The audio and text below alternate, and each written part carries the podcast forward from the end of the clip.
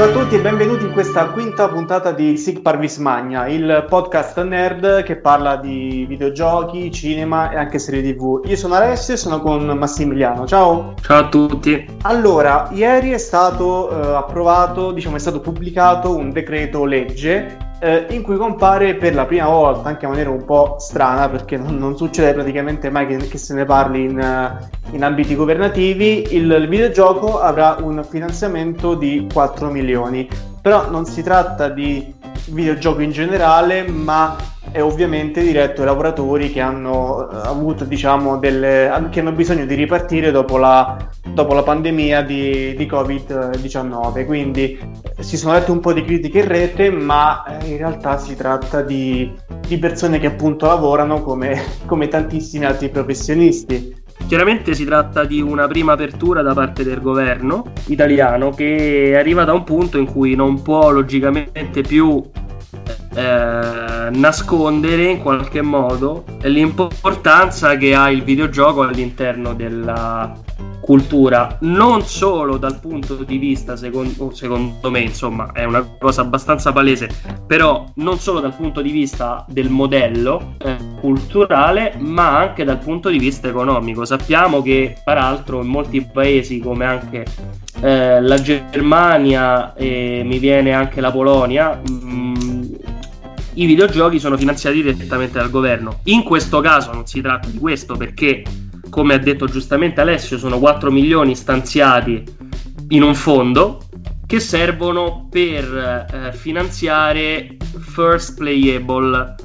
eh, che sono fondamentalmente prototipi di videogiochi. Quindi, finanziando questi first playable, i, gli sviluppatori del caso possono eventualmente presentare questo primo concept alle varie, eh, ai vari publisher e poi in seguito chiaramente essere eh, prodotti. E quindi in realtà si tratta, ripeto, di una prima apertura, di un primo passo, però deve essere sicuramente fatto altro. Beh sì, a livello fai conto culturale, eh, non, non, voglio entrare nel merito il, il videogioco cultura, non cultura, bambini, eh, per, per adulti, eccetera, eccetera. Ma eh, quello che secondo me è il punto di vista importante è che qualunque sia l'ambito lavorativo, queste persone che lavorano appunto ci pagano le tasse, ci pagano il mutuo, quindi se hanno perso mesi eh, per poter portare avanti questa, le, le, loro mansioni, eh, in, inevitabilmente hanno perso soldi o comunque hanno anche rallentato i lavori, perché per quanto possa essere possibile eh, insomma, per quanto si lavori al computer, comunque resta il fatto che eh, le uscite sono rallentate. L'abbiamo visto più che altro all'estero con delle produzioni molto importanti che hanno subito rallentamenti. Nel piccolo questo è successo anche in Italia, inevitabilmente, nonostante poi sono usciti nel frattempo Damer 1998, eh, mi viene in mente anche MotoGP, però resta il fatto che eh, non siamo, diciamo, un mondo così ancora ricco a livello italiano per poter tranquillamente permetterci di non lavorare per, per tre mesi e poi comunque continuare a, a sviluppare senza, senza, alcuna, senza alcun rallentamento, diciamo così. Sì, sì, assolutamente. E, ehm, sicuramente l'industria videoludica italiana, a parte eh, casi d'eccellenza eh, è ancora tutto da è tutto in crescita, diciamo così. Sia per il punto di vista economico che citavamo, citavamo prima, perché logicamente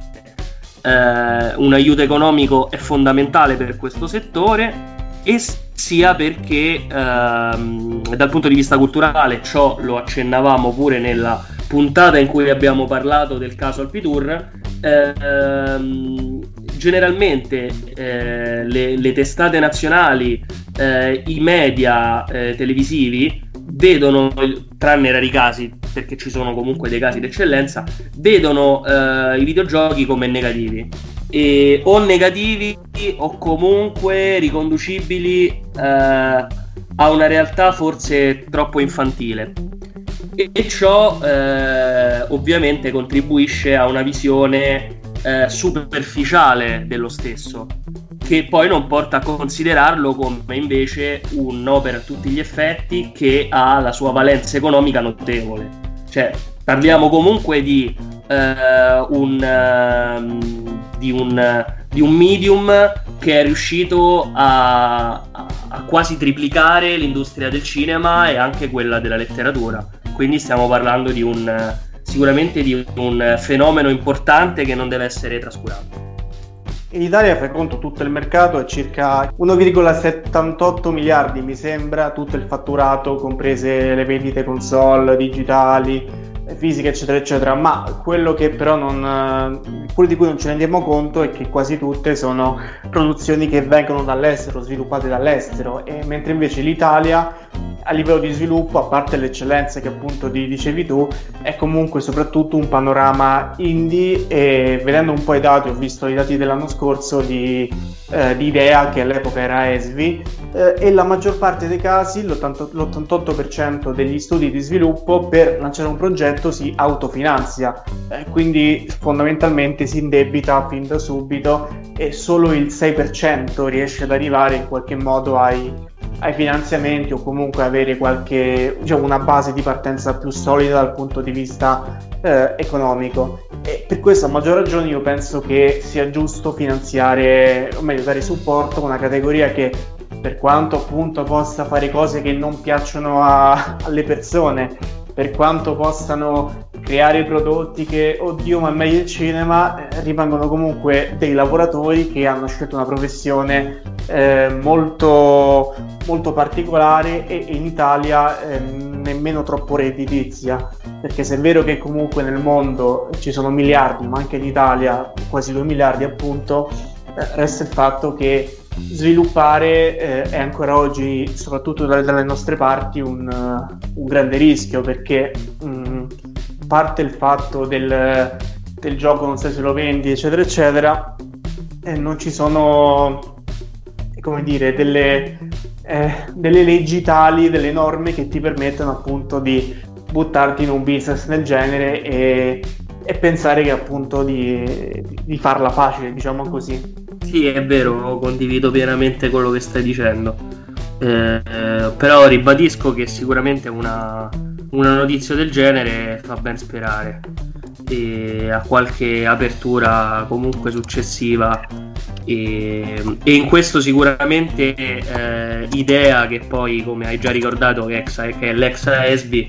che è fondamentalmente l'organizzazione che si occupa della salvaguardia in qualche modo degli sviluppatori italiani, del loro rapporto comunque con le entità estere, la valorizzazione nel nostro paese, nel nostro territorio, sicuramente, ha sicuramente fatto un ottimo lavoro di, uh, di, di, insomma, di dealing con le autorità e, e questo fa ben sperare che comunque se questo dealing continua anche in futuro si può arrivare anche a risultati ancora, ancora sicuramente più, più corposi. Questo non significa che non sia corposo, ma eh, ha magari fondi più, eh, più mirati verso la produzione di, eh, di, opere videoludiche e non solo sulla, eh, sulla progettazione. Sì, assolutamente. Quindi, insomma, speriamo che questo, questo avvenimento possa passare alla storia come il momento in cui lo Stato si è accorto dei videogiochi e, li ha anche aiutati, magari diciamo così. Speriamo che